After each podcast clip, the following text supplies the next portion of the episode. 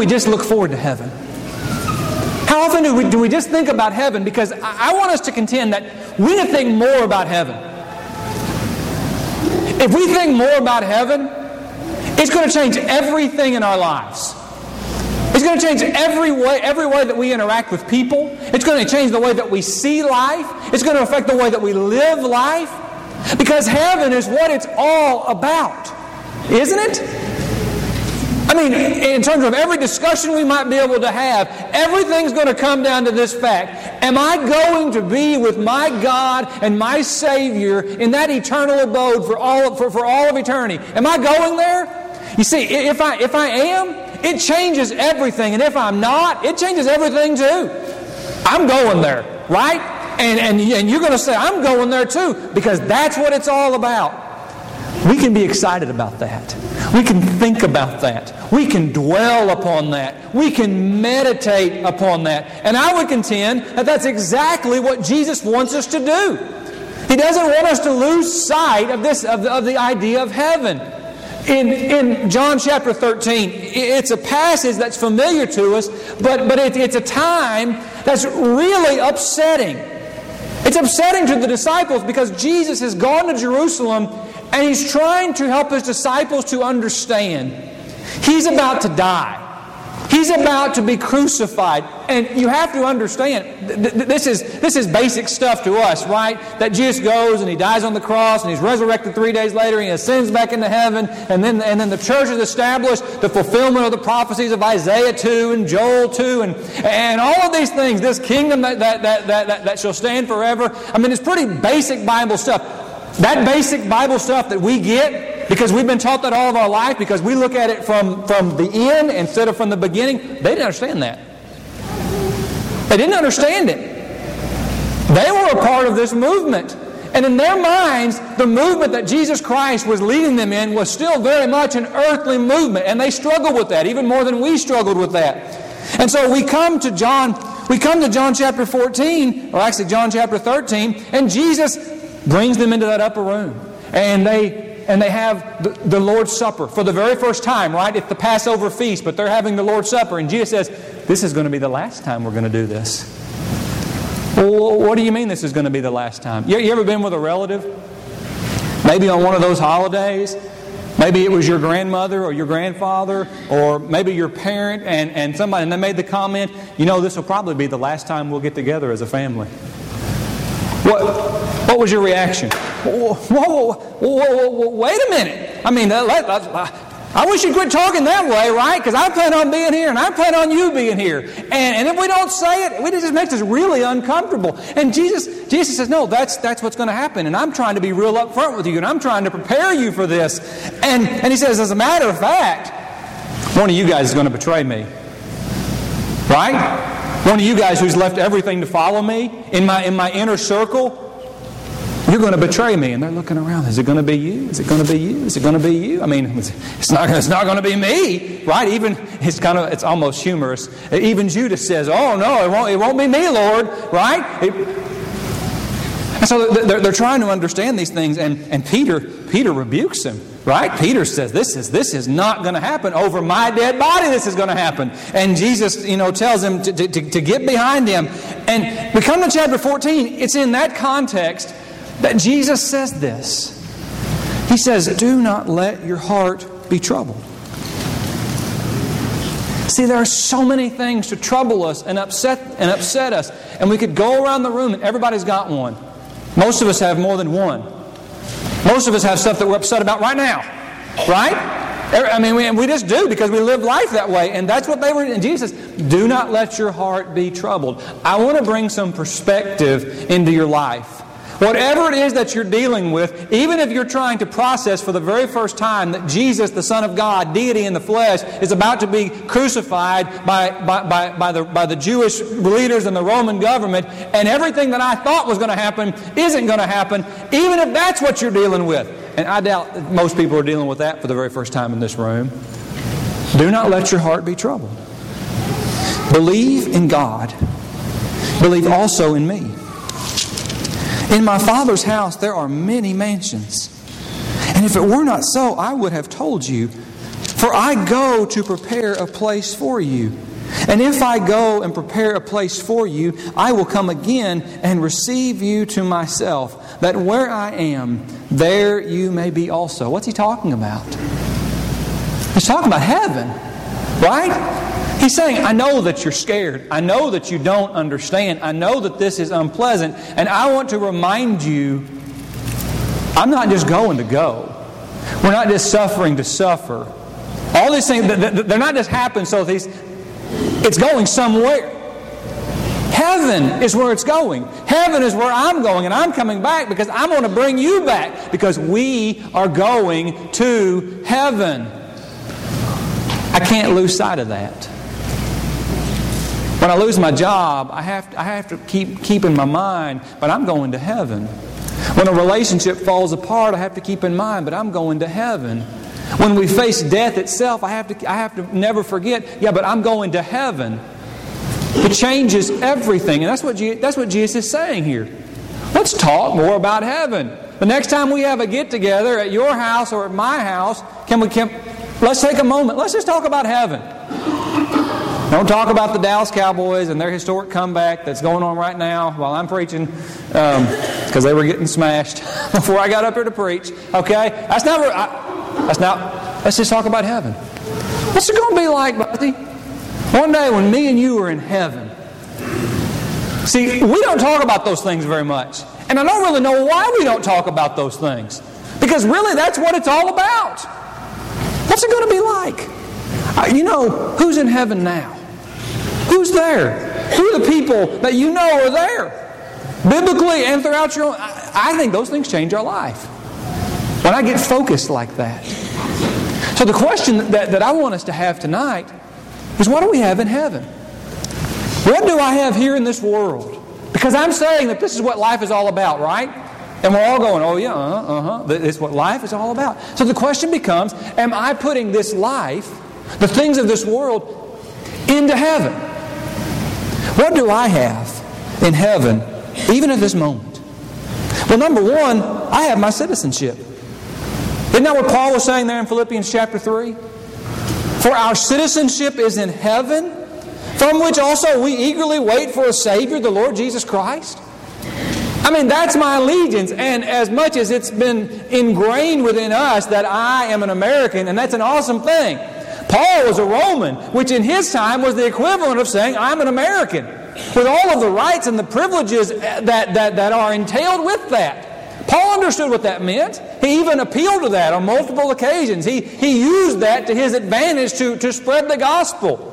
But he said, at the end of the day, I'm not a Roman. I'm not a Jew. My citizenship, my allegiance, it's in heaven.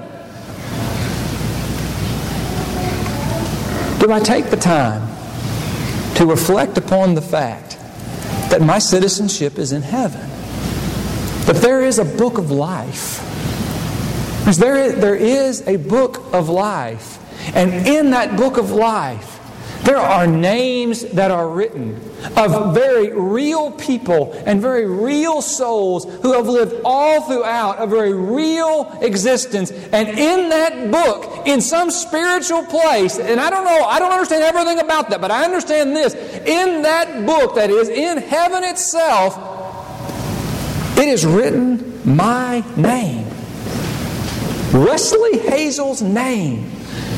Dustin Perkins' name. Kelsey Harris's name. Steve Carnell's name is written there. That just put your name there. Isn't that awesome? Isn't that amazing? There are people that that's what it's all about. My citizenship is in heaven.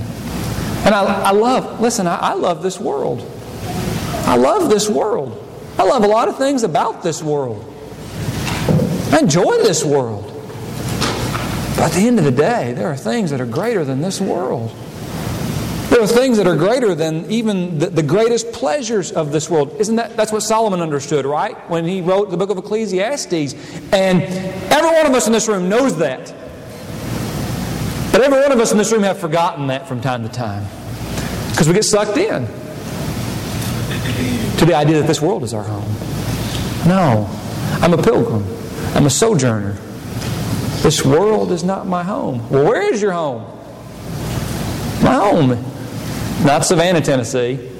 My home is not anymore my mama is, Sikeston, Missouri. Ultimately, my home is in heaven.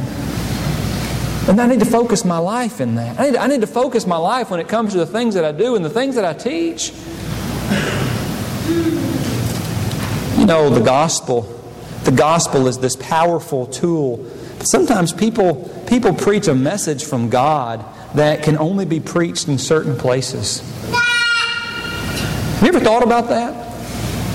Sometimes people, and, within our world today, you know, people talk about the prosperity gospel, or or they talk about wealth and health and those things, and it sounds wonderful. And you can preach that in, in many in many of our of our pulpits around our country. I'm saying if you took some of those sermons and you took those sermons to Haiti this week, those people would say you are a fool. It's just not true. And I'm telling you that if it's not true in Savannah, Tennessee, and Haiti, and Iraq, and Nigeria at the very same time, it's not true. It's the gospel of those things that come from above.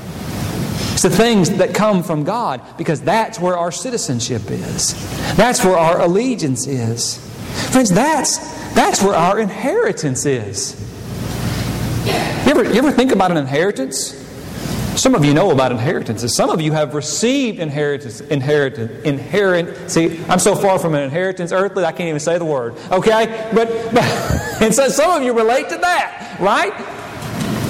But you ever think, you know, one day, one day this is going to happen.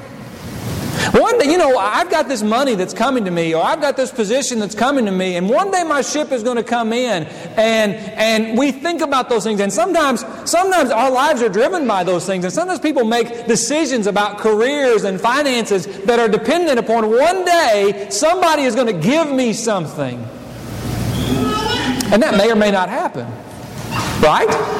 That rich uncle that you never knew. I mean, may, I don't know. It may happen.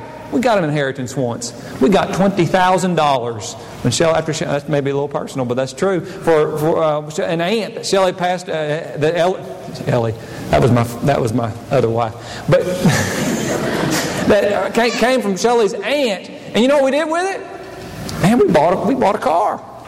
We bought a car. And it was great and it was wonderful. And we needed that car in a really bad way. It was a white town and country, you know, you know, our first minivan, and we were so proud of it. And you know what happened? It's junk. I don't have it anymore. I was glad when it when it left. Right? That's what happened to it, and all that money is gone. We have an inheritance that's better than twenty thousand dollars, or hundred thousand dollars, or a million dollars, or whatever it is that, that we're waiting on. We have an inheritance from God. This is what Peter talked about in 1 Peter chapter 1 when he talked about that we are to obtain an inheritance which is imperishable and undefiled and it will not fade away. And it is, watch this, it is reserved for you in heaven. It's reserved for you in heaven. And I don't know about that rich uncle that you've never met. And I don't know about that. But I can tell you that if you are a Christian, that there is, a, there is an inheritance that will never be taken away, that cannot be taken away. And it's reserved in heaven above. Does that have to change the way that we live our life? If I truly believe that there is an earthly inheritance that's coming, that's coming my way, it changes a lot of things I do. Friends, if I truly believe that there is a spiritual inheritance, an eternal inheritance, it changes my life. In heaven above is my citizenship. In heaven above is my inheritance. In heaven above is my hope.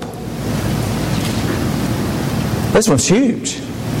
And here's why because we live in a hopeless world. We live in a hopeless world. I would be curious to know how many of you in the last six months have had a conversation with someone who didn't have any hope. I don't know the answer, but I figured that most of you, if you've talked to anybody, even if you've just talked to yourself, have probably had that conversation. I just don't see how things can get any better.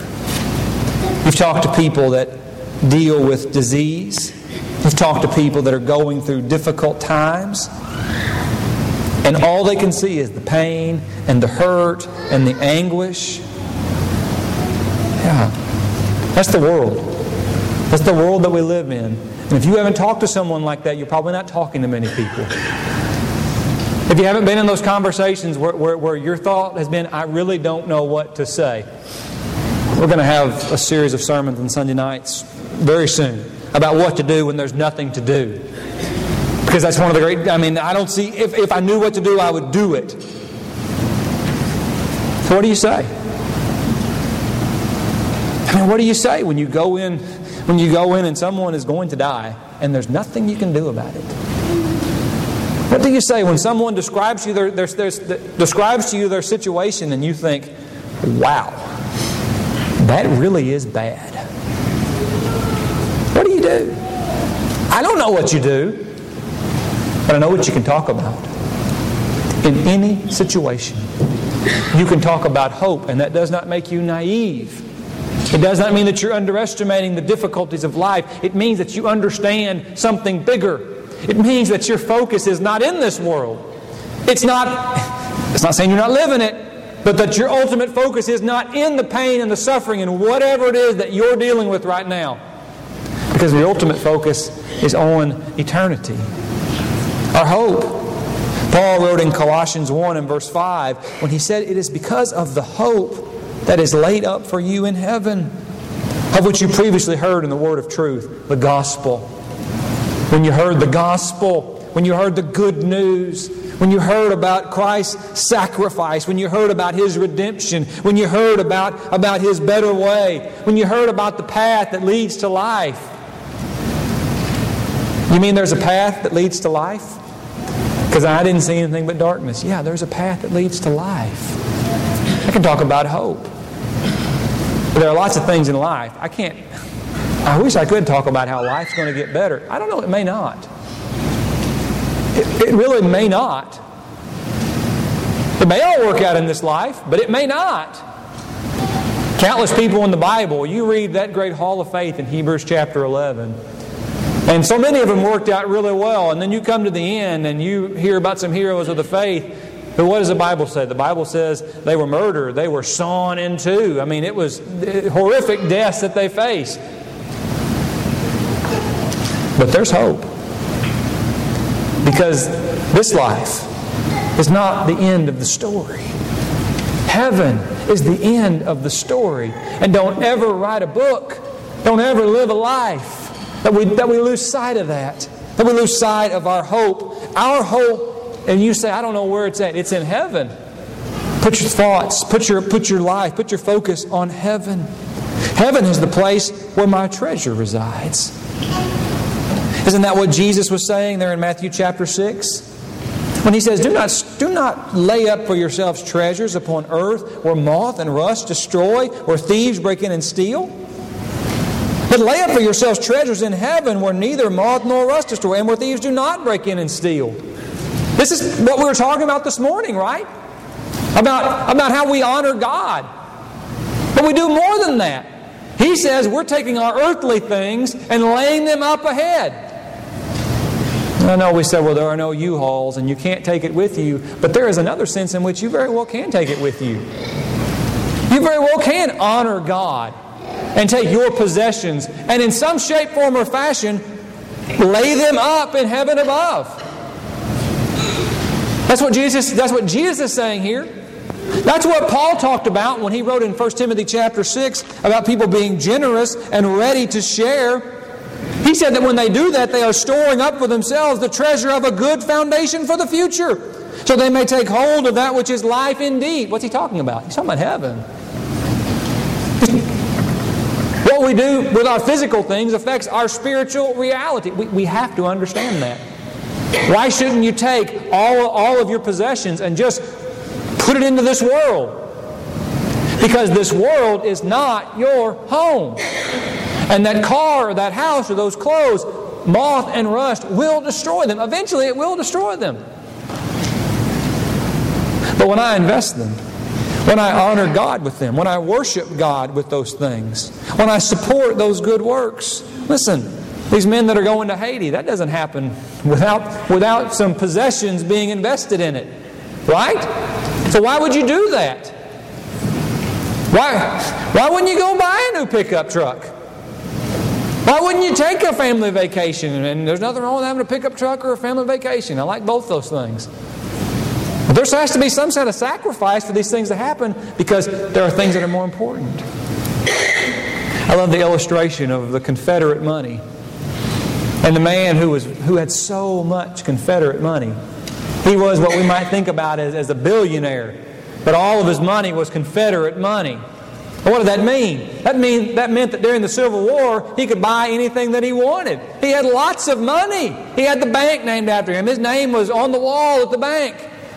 But he knew that the war was going to end and it was going to end badly. He knew that. Some way, some shape, some form, some fashion. And he had an opportunity to convert his money over into American dollars and send them on to the North. Send them to the Yankees, where they'd be waiting for him after the war. What should that man do? Should he just keep all his money in Confederate dollars and wait to the end of the war when they would be worthless? Not very smart, is it? Jesus says, don't do that. Keep what you need to live on. Keep what you need for, for yourself, but, but you make some investments in a world that is not in this world. And there's so many of you who have treasures. And so many, of we have treasures in this world. That's not what I'm saying. But you have laid up treasures that are beyond this world. That's what Jesus is talking about. When we do that, it affects the way that we live our life, our family that is in heaven. In Ephesians chapter 3, verses 14 through 15, Paul wrote these words. He said, I bow my knees before the Father, from whom every family in heaven and on earth derives its name. You know, the greatest thing about heaven is that Jesus is going to be there. And, and I hope and I pray that we never lose sight of that. It disturbs me sometimes, the depictions of heaven where Jesus isn't a part of the picture. Jesus ought to be the picture. But secondary to that, there are people in heaven. There are people in that eternally bold. There are people in that paradise that are, that are going to be there. Does that affect the way I live my life? When I dwell upon those things? Who, who are we going to see in heaven, Buzzy? Who's going to be there? People that we know, people that we love, people that we've worshiped with. My grandfather's going to be in heaven. One of them. I look forward to that. There's some things that I'd like to know.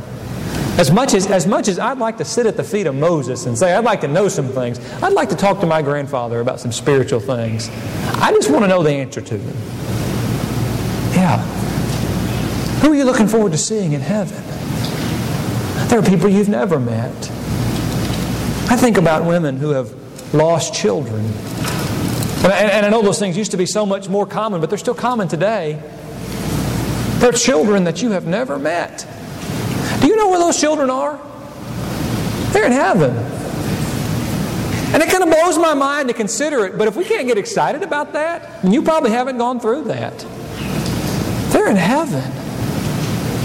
They're our loved ones. How many, how many of our, of our men, if, if, if, you, if you got to visit with James Arnold much over the last several years before he passed away, you know what he always said, don't you? You know, you know, I want to go to heaven. Why do you want to go to heaven? My wife isn't there. Right? She's there. I, I'm, I'm, I mean, I'm not just having a death wish or anything, but I'm ready to go. Yeah. There are families in this world. There's also our family that's in heaven. That great reunion that we could probably spend an entire lesson on. But I'm just telling us that when we dwell upon those things, that changes the way that we live. It changes the way that we live. There was a great elder and leader in the church We lived in Middle Tennessee, and he passed away. And I just, I just remember what he told his two sons, two Christian men. He said, Whatever you do with the rest of your life, you make sure that you get to where I'm going. And I can't think of, of many words that could affect somebody's life more than that. You make sure that you get where I'm going. He said, I know where I'm going. I want you to be there too. I want my wife to be there. I want my children to be there. Heaven is a place of our reward. Jesus said in Matthew chapter 5 and verse 12, Rejoice and be glad, for your reward in heaven is great. I read something to some effect this week, one of those Facebook comments. But they said if we're walking around all the time, griping and complaining with a sourpuss look on our face, just upset at the world, then we're doing Christianity wrong. I think there's a lot of truth in that. Man, if I can't get excited, if I can't get excited about heaven, it's not that I'm in denial of reality, but I'm saying we got some stuff to be excited about. Jesus says, I want you to rejoice. When was the last time that you rejoiced? And I know we rejoice in different ways. I get that. But whatever way you rejoice, do it. Be happy about those things. Find joy in those things. Find joy. Be glad. Why? You tell me why I should be happy. You tell me why I should be glad. Okay, I'll tell you. For your reward in heaven is great. That's a trump card. That's a trump card. You ever you play cards and you think somebody else had a had a big hand and you, and you couldn't overcome it, and then somebody just throws it down, right? That's what Jesus does. He just throws it down. No matter what we say, I, I, that's the card. You're not going to beat that. There's nothing that happens to me or to you or anyone in our life that, that, that compares with heaven. It, Jesus, Paul makes this, this, I mean, outlandish statement if it wasn't true when he says that the sufferings of this life are not even worthy to be compared to the greatness that is to be revealed. You're saying that it's not even worthy for me to, from, yeah, that's what I'm saying. That's not a commentary on how easy life is. Friends, that's a commentary on how great heaven is. Let's talk about heaven. Let's talk about it with our families. Let's talk about it with our brethren. Let's talk about it with our friends, with our coworkers. Let's talk about it when we invite people to come and worship with us. Listen, we are a group of he- we are a group of people and we're going to heaven. And it's not just a place that just I get to go to or just you get to go to. We're trying to take as many people as we can. That's why Jesus died. He didn't die because he wanted to die. He died so that we could go to heaven. And I don't know what we face tonight. I don't know what you face. I know we're all facing stuff. I know we've all got life and that stuff that I don't have the answers to. I really, I wish I did, but I don't. But I know that we have a Savior that died so that we could overcome anything, any fear, any struggle, any temptation, any situation yeah, even that one. Whatever you're thinking, even that one. So that one day we could be together and we could leave this world that's filled with our messed up lives and all of our struggles and all of our hardships, and we get to leave this place. And we're going to go to a place where those things aren't going to exist. Those things aren't going to exist. Those tears are not going to be there. That cancer is not going to be there. Those ugly people, they're not going to be there. On and on. Whatever it is, they're not, it's, it is not going to be there. It's not going to exist there. And we can be together as the body of Christ, not in this world, but in heaven. Friends, Jesus wants you to go to heaven. I want you to go to heaven. This body wants you to go to heaven. And if you don't feel that, if you don't have that blessed assurance, if you don't have that confidence, that I'm begging you, I'm begging you in the name of Jesus Christ that you would put aside the things that are keeping the joy out of your life. You throw down that card and say, Listen, I'm going to heaven, and that changes everything. Why don't you come to heaven with us? Why don't you do it? Start that journey. Get back on that journey. Be baptized, have your sins washed away, be a part of the body, so that when the Lord comes again in the sky, you'll be His child that He's calling home. Why don't you come tonight as we stand and as we sing?